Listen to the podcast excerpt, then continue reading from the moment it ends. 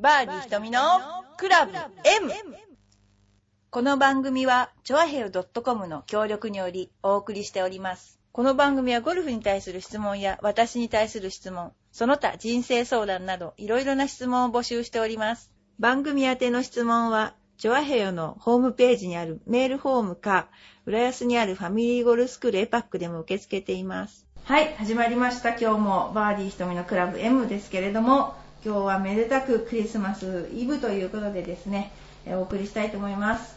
えーこの頃のですね、私たちのやってる活動はですね、まずあの、うちはコンペをこの間やったんですけれども、あの初めてなんですね、4年目にして初めてのうちはコンペをやりましてですね、えー私と高花と須藤と伊佐が同じ組で回りました。それから、えー、トマキとトマキの、えー旦那と、それから、えーまあ、その他スタッフ、えー先生方も、平野先生もありましたね。それで、あ、それで私が70、80打ったらクビだからねって散々言ってたんで、みんな超ビビってですね、なんか須藤先生は手に、ま、手が豆だらけになるなっていた状況で、えー来てくれました。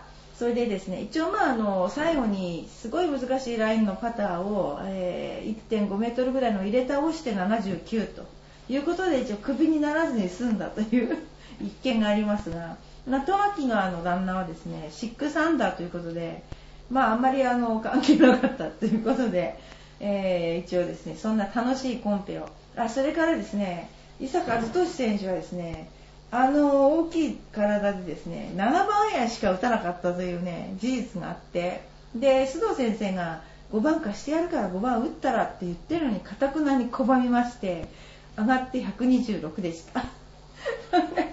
そんなようなことで、で一応ですね、あの近況としてはね、そんなようなことをしてみんなで遊んでる、えーファミリーゴルフスクールエパックということになってますけれども、えーそれではちょっと今日のあのゲストのその1をご紹介したいと思います。はい、局長。はい。あ、その1ですか？その1。どうも、こんにちは。はい、こんにちは。局長の杉村です。おはい久しぶりです。今日はですね、はい局長はあの浦安っ子ということで、はいえーちょっとね私よりも浦安歴長いっていうことで。そうですね。一応ですね、はい。ネイティブということですね、はい。あのいろいろちょっと今今後ですねいろんな方をゲストでおお呼びしようと思ってまして、はい。で今日はあのその私よりも浦安のことを詳しい局長にですね、はい。またご紹介したいゲストその2の人がいるんですおけどゲストその2その2よろしいですか？ゲストその2って、はい。呼んでいいですか？はいいいですよ。サムさん。はい、こんばんは。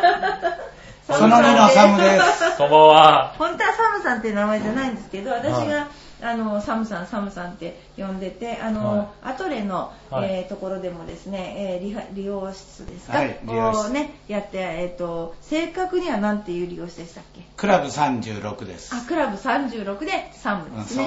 ていうことで、あのうちのカエルもお世話になって、はい。ソフトモヒカンにしていただいたという経緯がね、ありますね。で、サムさんは、あの、もともと本当に浦安の地元の方で、はい。えーちょっといろんなね、面白い、面白いっていうかね、あの、活動してらっしゃるので、えーちょっとその活動についてね、今日伺ってみたいと思います。はい、よろしくお願いします。ねよろしくお願いします。はい。まず、サムさんは、あの、どんな今活動されてるんでしたっけ？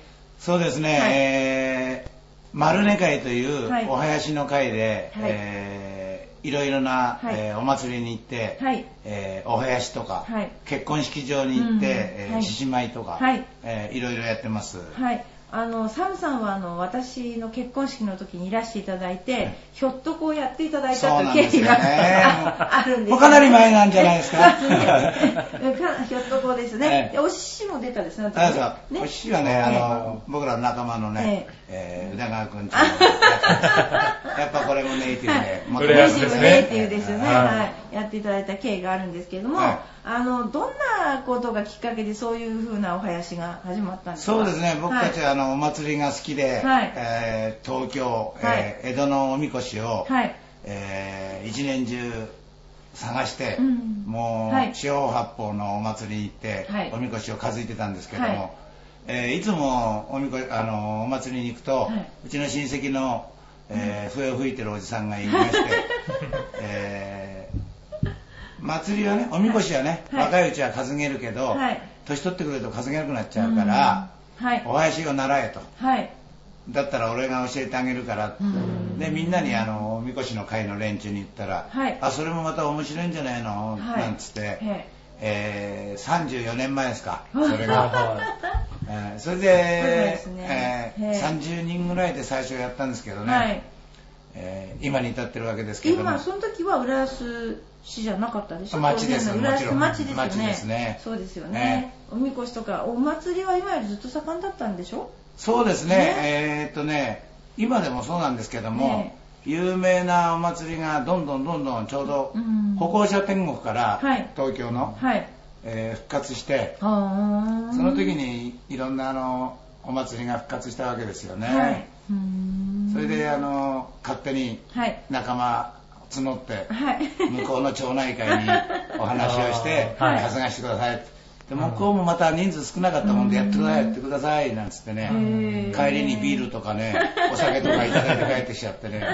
これは面白いやつ。って、ね。い。で浦安のお祭り会なんだけど、うん。いろんなそう東京にですね。言ってるんですよえね行ったりして。はい。なんで丸根会って言うんですかね。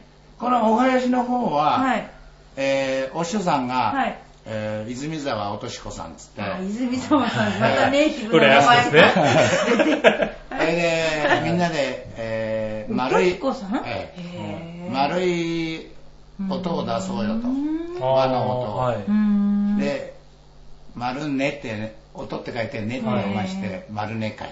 ああ、なるほど。はい。すごいですよね。う。ん。すごい伝統がね、ね。あるんですよね。そうなんですよ。そう、だからいっぺんね、あの、おみこし、なんだっけ、お祭りの時はね、よく聞きますけどもね。そうですね。えーでもね、普段も練習されてるんですよね。そうです。月5回、えー猫ザメのえはい五丁目自治会浦安橋のちょっと下なんですけども、はい。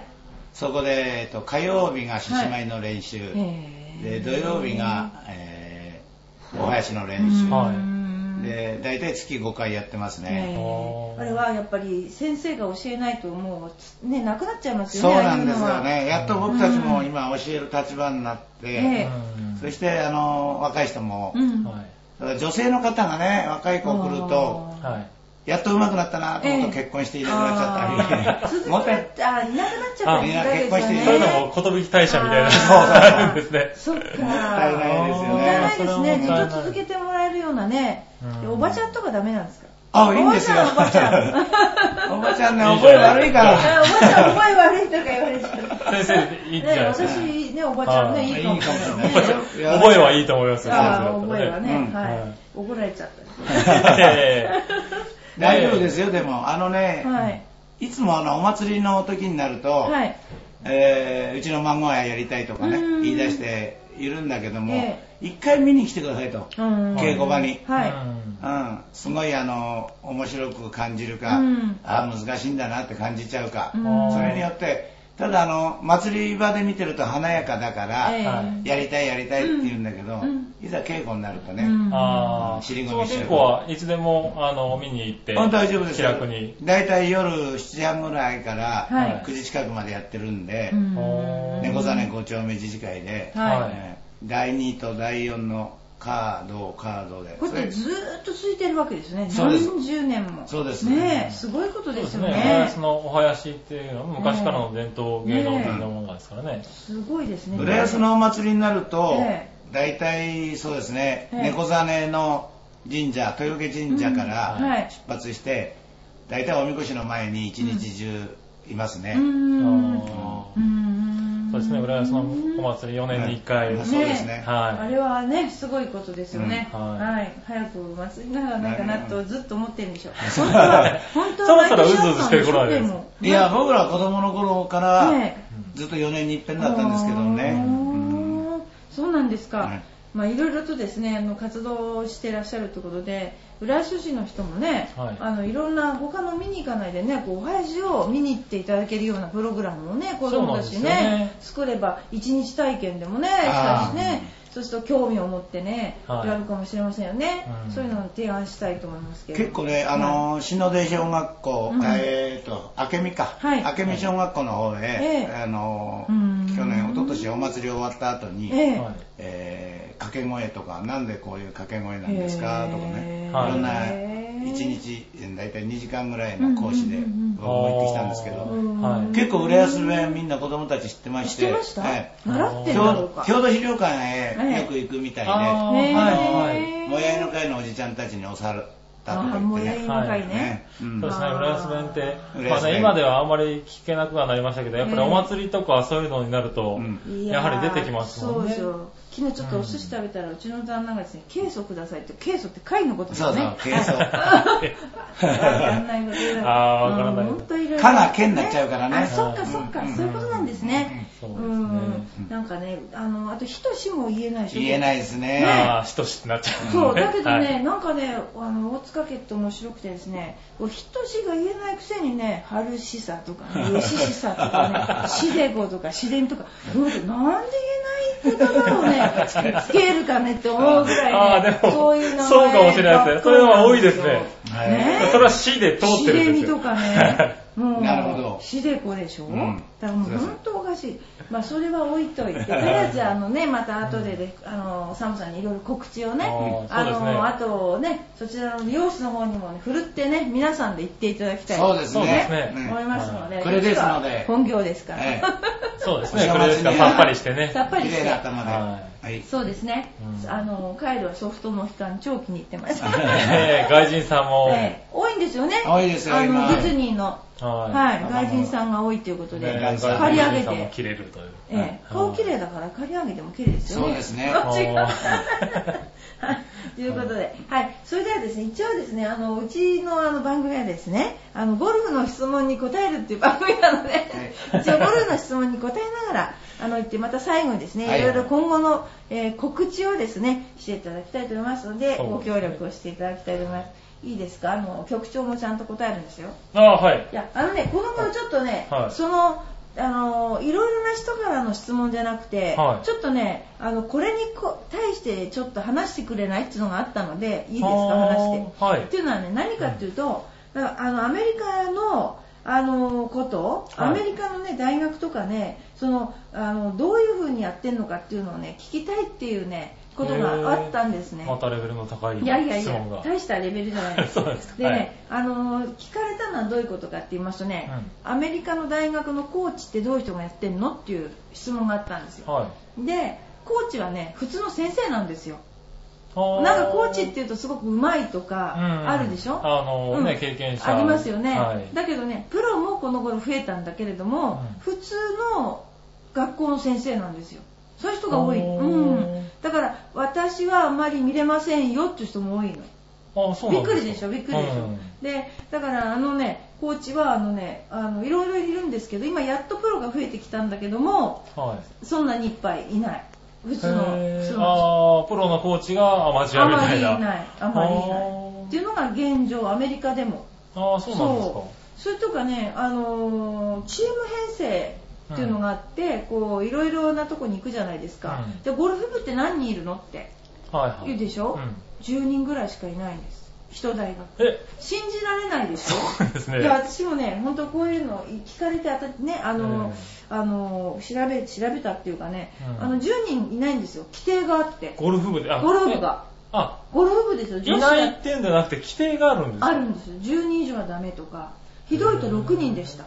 へえ、あ、うんじゃあ入りたくても入れな入れない。いみたいな。6人までとか10人まで。そのうちの5人が試合に出れるっていうね。うん。なんかそういう基準があるらしくて、結構少ないんですよ。日本だって私たちの頃は50人とかいたんだけど、うん今も全然いないですね。へえ、あ、それ面白いですね。そうあとはねどんな練習するのっていうのがすごく聞かれて、うんそれはね結局あの打撃練習もするんですけども大体午前中に貯めて練習するか、うんそれかもしくは朝朝一でやって勉強をしてからまた夜やるかで、はいはい1日4時間以上やっちゃいけないんですよ。うんそれまた規定があって何時間以上やっちゃいけないで年、うん、と1週間20時間以上やっちゃいけないっていう規定があるんですようんだからそれ以上はできないんですへえ、んんか日本では考えられない。ねねえ暇があれば練習しろみたいな。いるみたいな。はい。でもね、ダメなんですよ。で、そんなこととかね、いろいろ聞かれて、うんあとはね、入学の基準は何ってうん。聞かれたんですね。それはね、あの、SAT って言って、なんかあの、全米のなんて言うんだろう、共通一時みたいなのがあるんですよ。うんで、それがね、年間5回ぐらいあるんですよ。で、何回受けてもいいの。うんで、何回受けてもよくて、一番いい点数を出せばいいの。ああ、うんはい。はい。だだけどもその点数が満たないと全く入れないっていうそういうねあのただどこでも受けれるんです。わざわざ例えば何月何日にどこ大学にあるからそこに行って受けなさいっていう一発勝負じゃないんですあよ。あ、はいはいはい。だから一回どっかのうん。あれで受かってるからっていうんでもう実績になるってそうどこのたスーパーの裏とかねそういうのなんか4時間ぐらいで受けるらしいんですけどうん。それはね全然ねあのーなんていうのかなあの何回もチャンスがあるから、はいは日本みたいにすっごいプレッシャーかかんないですよねまあそうイン。フルエンザのあの季節に、ね、行って移されたらとか言っていうことはないですね。はいはい。この試験に行けなかったらもうそうそうそうそう来年だみたいなことはない。でね、あとね、もう、あの、詳しくそのことをちょっと聞かれたんで、あの、えっとね、大学ってね、ディビジョンっていうのがあって、1、2、3っていうのがあるんですよ。はいでね、ディビジョン1っていうのに入るのは、だいたい全米の高校生の2%なんですって。はいはい。で入ろうと思うとはい大体13歳ぐらいから英才教育を始めるパターンになるらしい。はいはい。あもうだからうん、入る前にもう振れようとされてきてるんですねそうそうそう。だからそれですごい頭がいいか、うんもしくは運動ができるかなんだけど運動ができる人の方が少し合格点が低いんですよ、はいはい。だけども合格点達しないとダメだから結構すごいあの13それ歳はぐらいから厳しい世界です厳しいですね。ねある意味ね、はい。ある意味、だ日本は、うん。まあ、とりあえず入れますよっていう、ね、50人でも60人でも、うん。はい。その中で練習していって強い人が、あそうですね。まあ、出ていきますそうっていうですね。のが日本じゃないですか。そうなんですよ。だから最初からもうもう最初から10人できる人しかあ入れない。できる人しか取らないんですね。はじゅびっくりしました。10人で多い方って言われた、ーへー。うんそれでねあとはねスカラシップってあるでしょ？奨学金。うん。奨学金っていうのはあの全額もらえるっていうのはほぼ皆無。ほとんど皆無に近いと、はいはい。うんいうぐらい難しいらしいです。うん。そうですね。だからあとはねそのディビジョン1っていうのはすっごい大きくて浦安市1個分ぐらいあるんじゃないかなっていうぐらい広いんですよ。見に行ったんですけど。はい。まず歩いては学校回れないへー。うん。それでも2%しかいない。いない。でもうんすっごいあの施設とあこんなんだったらねちょっとこれを見ちゃうとなっていう感じでしたね。日本でうん。そういうトップレベルの人たちがと。そう。なんかねそんなようなあの日本向こうの方がなんかすっごくねやってるような気がしますよね。そうですね、なんか自由でね。ねだけども時間が決まってるしこれ以上やっちゃいけないしでテストが悪いとダメっていうのがあるのでー。あのダメだっていうそのちょっと大学絡みの話をね、うん。あの興味があるっていう人が多くて、うん。円高なので今、うん。なので行きたいと。なるほど。ねだっ留て学して向こうで、そうそうそうそうもやりたい。最初からやりたい。だって日本でゴルフやったら大変なことになりますよ高くてお金あもでしーやっぱ向こうょの方が安いんですかね。全然安いですよ。遠征費もだって大学持ちだもんあー。そうなんですよ。そうか、そんだけ入るのが大変な分。うん、遠征費も持ってくれるし、あのもちろん練習場もタダだしコースもタダだし、うんもう日本でちょっと練習したらすごいお金かかりますもんね。そうね。はい。いうこと考えるとかなり安い。へー。でいうもそんだけの縛りがあることですね。そうそうそうそうあとねそれはねまあ大体こんなようなことをねあの聞かれたっていうのなんですけどね。あとねもう一つねこの間もねちょっとちょっと聞かれたかな。ボールのことをねすごい聞かれたんですよ。はい。あの局長ボールにこだわりあります？ボールにこだわりですか、うん。あの、まあそんなに種類にはないんですけど、うん。ぼ柔らかい方が好き柔なのはあらかいのそれりますね。理由は何で？柔らかいのが好き？あのですね、僕当たり損ねが多いんで、うん。あの、硬いので当たり損ねると えらいことになるんですよ。そうだ、サムさん笑わないでください。タオさんはどっちですか？あーあまり決めてないけど、うん。大体軽いんじゃないですか？あかうん。柔らかい。柔らかい方がいいのうん。ううーん今ほら、飛ぶボールっていうのがあるんですよ。うん。あれは硬いんですよ。まあ硬いですね。ね。飛べば硬いですね。ね。当然ながらね。うん。でも昔に比べたら、は。い。昔ねピナクルってボールあったんですよ、うん。もう石。石。石石売ってるみたはいいな、はい。もう止まることを知らない。はあ。そういうのありました。私の時代にはね。だけどもあのー全然あそうね。で今は飛んでも止まるし、うん。結構似通ってますよねあのすごい飛ぶのは止まら止まらないと言われてるじゃないですか大体、うん。だけども、まあ、すごい飛んでも結構止まるとかね。あの柔らかくても飛ぶとか、うん。なんだかどっちがいいのかわからないような 状況はあるんだけど、ね。うんただねじゃあ女子プロでどっちを使ってる人が多いかっていうとね、はい。どっちかっていうほんと半々ぐらいと思いますよ。あなんか上手いから柔らかいの使いたいと思うじゃないですか。例えば飛ぶからもう距離いらないから。はい。でもあの硬い方が好きっていう。言いますよ。本当。あ、そうなんですか。うん。あの同じあの私とかテーラーメイドのクラブ使ってるんですけど、はい。あの諸見里しのぶちゃんなんかは硬い派ですね。ああ、はい。うん硬い派、うん。この間選挙に来てますよね。みんなのの。みんなの選挙硬いのを使ってるのかなと思っていやたんですよね。逆ですよ。柔らかい方が絶対だって。だって柔らかい方がほらうん止まるじゃないですか、ああ、はいはい。で今ってね私もね昔ゴルフやってた時と今やってた時とすごい違うのは、こんなとこから寄らないよっていうのがボールとクラブの良さで止まるようになったんですよ。こんなとこはいろから拾えないっていうところがボールが止まる、うん。クラブもスピンがかかるからもう拾えるようになったんですよ。すごいですよ今あクラブと。そういうことなんだ。うん。なるほどね。だからやっぱり止まった方がうんブローとして飛んでるんだったら止まった方が絶対スピン系の方がいいわけですよ、ええ。うん、かといってそうりょうくんなんかはあの飛ぶ系を使ってますね。ディスタンス。ん。出る方を使ってますね、なんかこう柔らかくてスピンが出るっていうのは、うん。あの素人がね、うん。スピンかけやすいように柔らかいのかなって逆に私思ってたはんですよね。普通だったら私がもしハンデ20だったら、うん。飛ぶ方がいいな人より。うん、ね、なんかそういうプロはね、うんそういう自分のあのなんで技術でええ。止められたりできるんで、その分硬い飛ぶ方に回せるのかななんて、うん、でねやっぱ思ってたん1試合ってねボールって変えちゃいけないんですよ。ワンメーカーうんお一つのメーカーのメーカーの中でもこの種類ってあるでしょ、うん。それをね4日間変えちゃいけないんですよ。はあそうなんですか。変えちゃいけないから、うん。だからそのなんていうかなもう最初やっぱりかなりこのコースだったらこれみたいなうんうんうん。選んでましたね。ああでもボール大切なんですよね。そう。あくだらない話していいですか、はい。あ この間ね、はい。ボーリング大会行ったんですよ。あのね、はい。それもねあのなんていうの？全日本ボーリング選手女子うん。プロボーリング選手権といって異常に権威のある試合のプランマに行ったんですよ。はそれで私はボーリングなんてしたことないでしょ？でプロの人に教わったんですよ。いはい。そしたらねそのプロはね6個ボールを持ってたああまあボーリングはそうですね。ボールとそうなんですね。靴靴とボールって言いますからね。6個。それでなんか、あのーなんだっけ油が引いてあるからそれをなんか曲がる球にするのか、はい。やってるうちに、えーそこが擦れてくるからまっすぐにするのかとかなんかいろいろ言ってましたね。そうですね。言われたとこでさっぱりわかんないレーンのうん。あのノリによってボールのね曲がり方変わ違うんるのでスペア取りに行くときにはそうですね。そうなん1だ投目と2投目で多分ないボールが違かったりとか。そうあいいんですいいんよですずるいですね。ずるいですか？でゴルフは変えちゃいけないんだよあー。でその分クラブ変えるじゃないですか。まあそうか。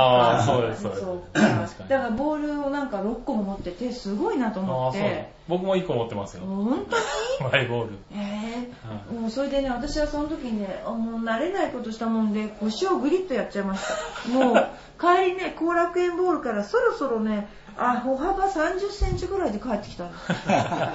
ボールが本当に。大きすぎました。うんなんかもうこれ合わない。もう来年は出ない。あそれですか。本当にねスコアどうだったんですか？えっとね100ちょっと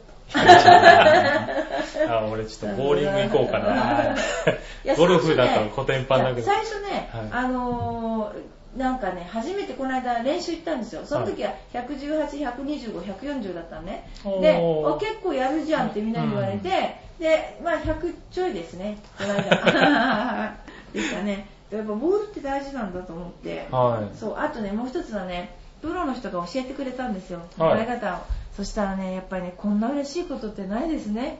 プロの人にこうですよって言われると、ああはいはい、ね、私ね。自分でいつもプロアマやってて、うん。自分がいてお客さんが3人とかいるじゃないですか、じそんなにありがたがられてるとは思ってなかったわけですよ。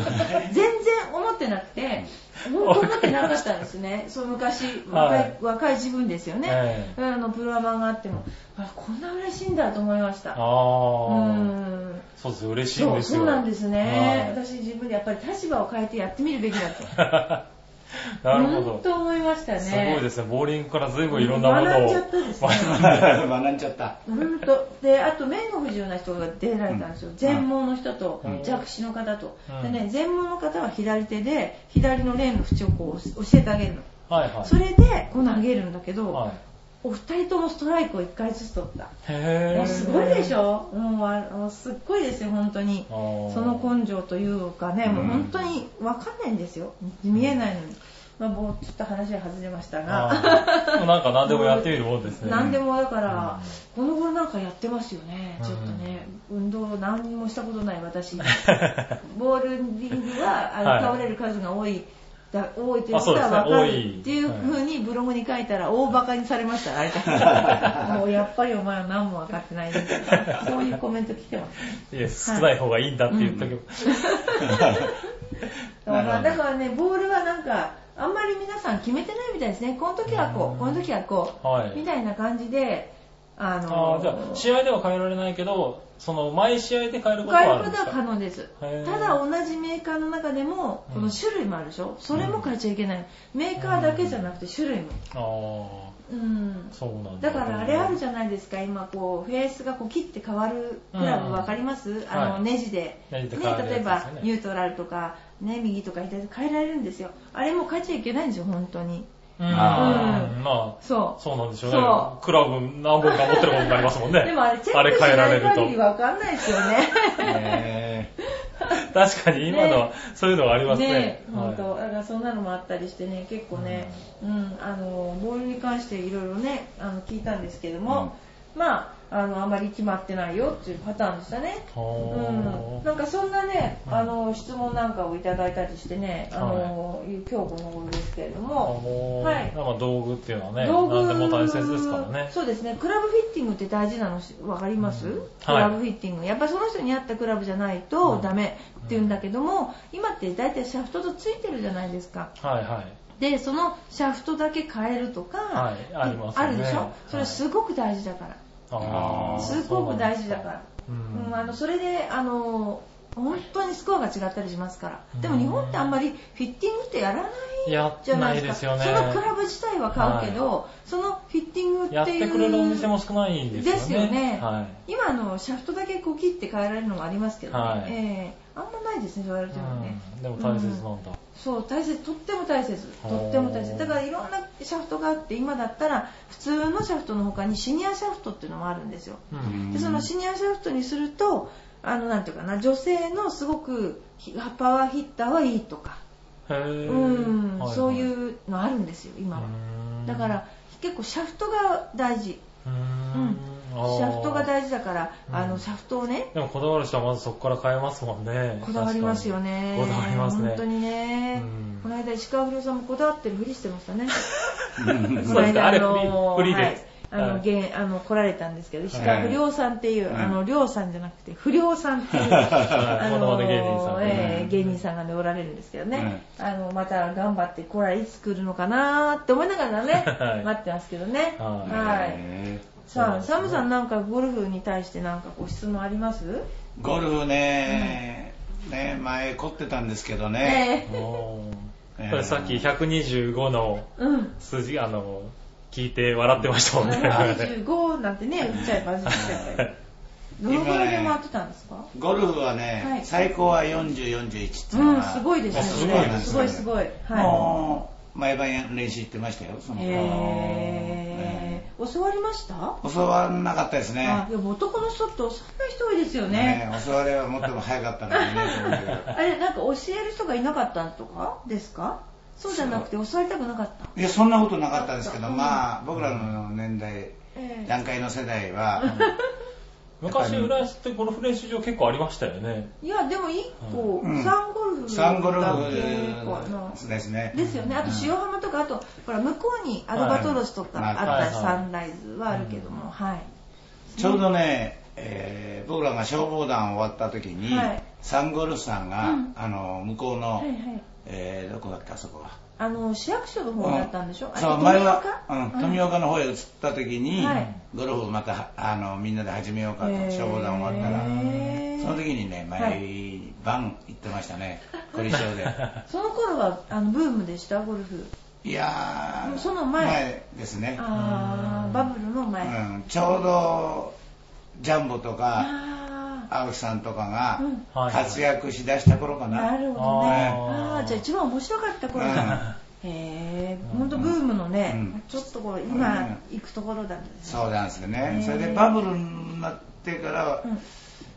まあ16年前か、うん。新浦に店でやってからは、ええええ。ちょっとかなりゴルフと遠ざかってますね。あああー真面目に仕事をしてるということで、ねそうなんですよ。はいそうですね、うん。それであの一応ですねサムさんにあの今日いらしていただいたのは、まあ、クリスマスイブということもあるんですけども、あの今後ねお正月にかけてすごい忙しいんでしょサムさん。そうなんですよ、で丸根会もそうそだし。のお囃子がね、うん。でそれをねちょっとサムさんにねあの告知していただけないかな。わかりました。はい、お願いします、えっとですね、えー12月31日に、はい。えー夜11時に、はい。えー豊岡神社に丸根会集合なんですよ。すごいですね、はい。結集ですね。結集です。それで、あのの、えー神社のね、はい。えー拝殿のちょっと手前の右側で、はい。はい。丸根会あの12時とともに、はい。カウントダウンとともにおはい。囃子を始めます。あそうなんですあかーだいたい2時半うんかな、2時半頃まではやってますよ。ああ、そんなにやってるんですね。寒いんですよ。寒い寒いですね。できれば差し入れなんか喜ぶと思いあます。あ。本当ですね。あったかいあったかいぜひなんかね、ねちょっとお酒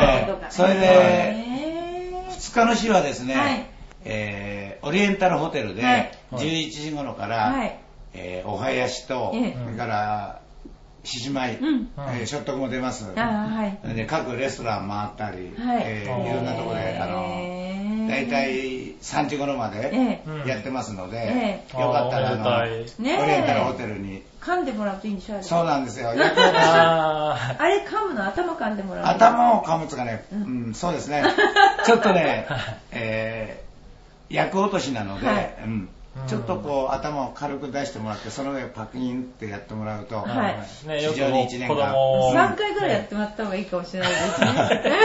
大体子供は泣きますよね。あ泣きます？やっぱりうん泣きますか？ううんんあとね面白いな、それ。やっぱあのー お年寄り、はい古い人は縁起物なので、は大体おしねりをこうご祝儀ね。うんご祝儀を入れてくれそうですよね。そういう風習がね、この頃ないですそうなんよね。ですよねう。んでも、うんまあまあなくてもいいんですけど、ねあると楽しいかな。そうですよね。そうですよね。でも、若い人もでもね、そういう風習から遠ざかってても、見るとやっぱりうん、そういう気持ちになりますもんね。そうなんですよね。やっぱ日本人の。それはまあちょっと浦安ネイティブのね血を引いてますよね。そうですね。はい。レストランやなんかで、うん。あの家族連れが多いんですよ。はいはいはい。うんそこへ行って、あの、大体獅子舞やって、うん。通り一遍なんですけども、はい。そうすると、あの、写真撮っていいですか？とか言って、はいはいはい。ファミリーとうん。獅子舞と、うん。ちょっとこと、ねえーこう家族ぐるみで写真撮はいはいってね、。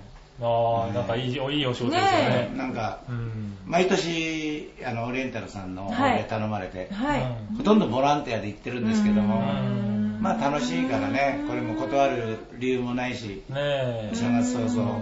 あとは、あの、オリエンタルさんの他に出没するのは豊岡神社に出て、ねそこに出るだけです、ね。そうそうそうそうから出没しないんですか？えっ、とですね、えー春先になってくると、はい。えー東京、江戸のお祭りがどんどん、はい。また毎年やってるとこは、はい。三社祭り、はい。はい浅草の、うんそこも、えーまあ、呼ばれる場所は決まっていて、ねえ。え。ービューホテルってわかりわますか？かりますよ、もちろん。はい。あの裏の方の町内会で頼まれて、はい。そこちょっと危険なとこなんですね。危 あない人がいっぱいいるんですけども、ま あ、がするね。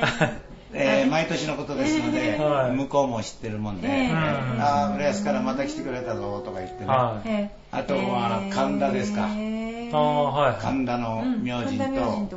えー、ともう一つ神田でもあの神保町の方で、はい。はい。えー水道橋の方にある神社の方に、うん。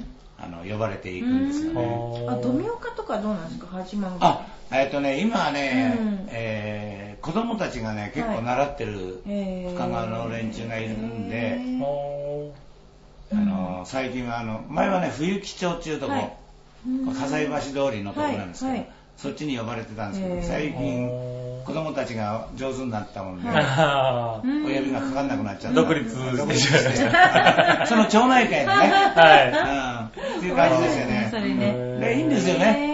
そういう地域で、はいあの子供たちがそのお囃子をやれるようになるっていうことい。は、うん僕たちを見てたわけですよ、絶対。そうですね。そうはいですね。うん、それでやりたいと。うんそれでまたそこの地域のお囃子になって根付いていけばね。そうね。そうですね。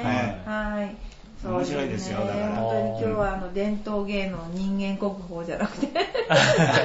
それはね、でも、伝統芸能ですよね。俺は人間国宝になる人間だぞっつってね、殴られちゃうやついるから気をつけてあ、ください。そうなんですか。本当に。でもね、ぜひね、一度ご覧になってそうですね。あね。の音もね、あのぜひこのねラジオで流していただいてね。うん今度持ってきましょうか。ええあそうですねねお願いしたいですし、はいね伺わさせてね。はい、改めて伺って、はい音もお囃子に来てくださいはいバイリ瞳のクラブやるめでたいからお囃子にしていいですか？あ、オープニングですか？オープニングお囃子あ、いいですね。はいいいですよねはい。ねお囃子私すごい好きなんですよね。あお囃子いいといいですよね。うんはいいですねはい。サムさんテーマソング作って。わかりました。ー お考え囃子てきます。はい。よろしくお願いします。はいどうもはい。で今日はあのですね、はいえーサムさんとあの地元の局長をお迎えして。はい、なんか、あの、懐かしい感じのトークができて嬉しかったですねそうなん。か浦安のねねいろんな場所の名前も出てきましたからね。うんはあんまなまってないですよね。ちょっと気取ってるでい。しょ。はい。そうです。いやね、あのー でもね、このゴビゴビがやっぱり。今、あの、シーラの方で仕事してると、うん。あまり浦安弁出ない出から。ない、出ない。こっち来るとね。そうですね、丸根会へ戻ると、ザ・浦安になるんだけど。聞きたいですよね、ほんとね。浦安弁講座先ほどやられてるって言ってましたけど、うんどんな言葉を例えば？浦安弁ではい、君のことを石って言うんですよ。そうですはいね。はい石、石はいよと。はいラがつくと複数になるんですよ。石だは。石だい。石ってどういう言葉だ、あの、意味だかわかりわかますか？んないです。お主ってことなんですあ。、そう君たち。おあのね、あ私ねこれ、浦安に来て23年、うん主人が一度もその話は聞いたことない。です。あお主僕も石って使ってましたけど、へー。お主から来てるんですか？そうなんだ。素晴らしいかも。えっとねは浦安弁では、い。大体うん。江戸弁なんですよ。ただ、あの、ちょっと、イントネーションがちょっあ、と、そういうことなんだ。下がったり上がったりするから。そうそう、他にはないの？なんか面白いの？うーんとね、よく言うんだけど、うんはいえー真ん中の真ん中を何つ言いますか？へえ、何それ？なんだろう。真ん中の真ん中、ど真ん中とか言うんでしょど真ん中。言う。はい真ん真ん中っつうんです。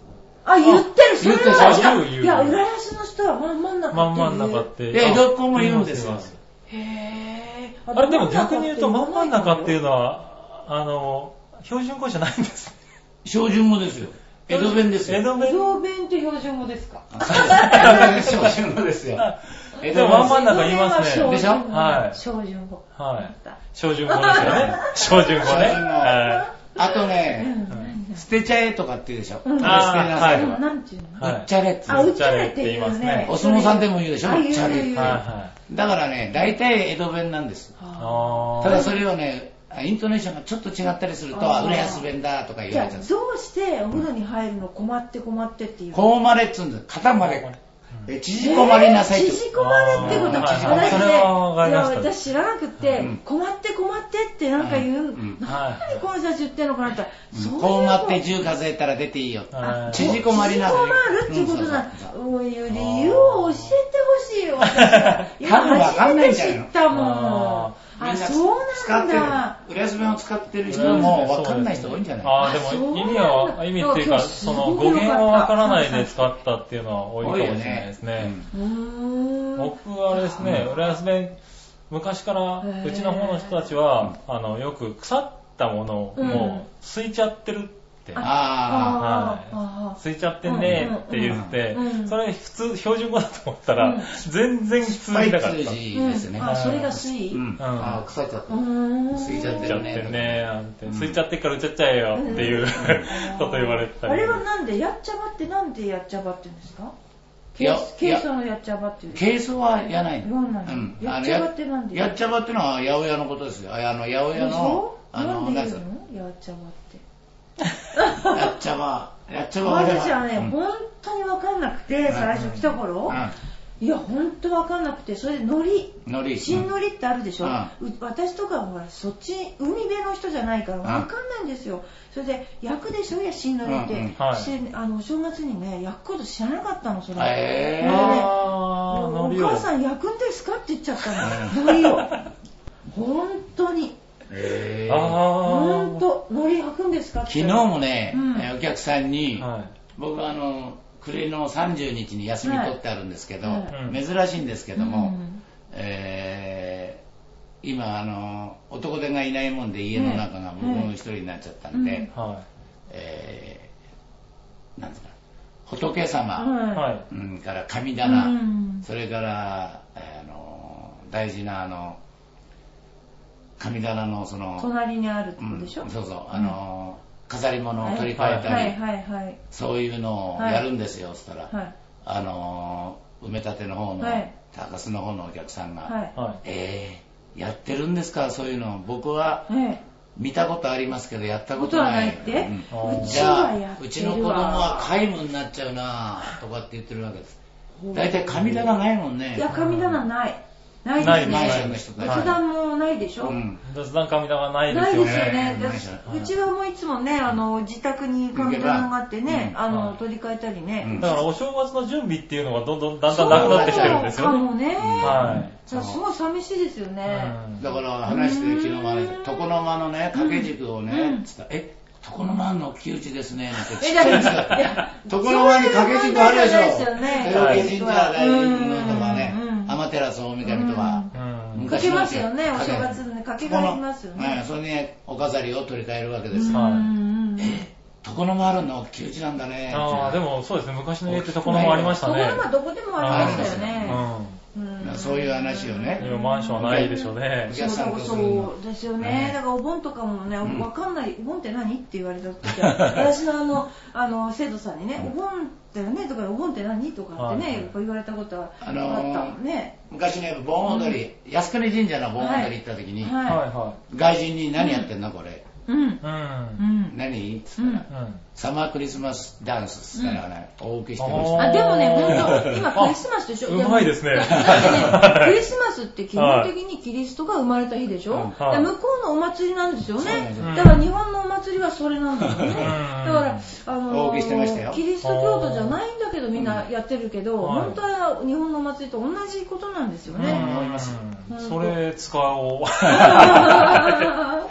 そうですねボンダンスね。やってましたよ。そう、だから本当踊るんだもん、同じですよね。ねだそういうの本当にね、なんか、なくなっちゃうの寂しいですね。寂しいですね。そうまだね、元町の方にはありますあ、全そうそう、だ然。からね、やっぱりみんねなね、どこでももっと遊びに来てね、気楽にこうね、あのーなんか交流してね、できるといいですよね。やっぱ向こうは全く本当にそういうのないし、神社もだって埋め立てだからないし、ね寺もないしね、うん。こっちだけですもんね。ま。あそうなっちゃいますようね。ん。今ね、えー、4年に一遍のお祭りはいはい。にはね、えー、そうですね、中町っていう、中町。えー入り船。うん、はいはい浜はい。快楽？快楽、うん。それから、えー富岡、うん。今川、ああいう人たちはね、ええ。どんどんどんどんあの猫ザネとか堀そう江ですね。稼ぎに来てますよ。来てますね、はい、うん。私もそれは。嬉しいことですそうなんよですよね。ね。。あとは、は少年野球で知り合ったり、うん。うんあそっかそっかサッカーで知り合ったりして。やっぱりね、そうでもしないとね、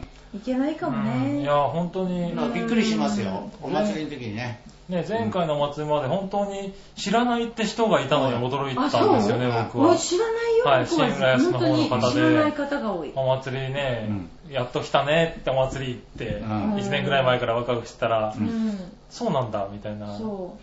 全然、だから、背書きとかも全然知らないしね。うんあのー、本当だから、うちはね、本当は変変な話。うちは仏壇屋だから、実家は。あれ仏壇屋なんです。仏浄壇土真宗のうん。浄土真宗のねはい。だから、あのー、仏壇ちっちゃいとかってたの見てるから、うんはいだから何の不思議もないんだけど、うんやっぱりね、仏壇とかその今ないからね。うんと。だからなんか千手観音の,、あの国宝の修復とかやってるんですようち。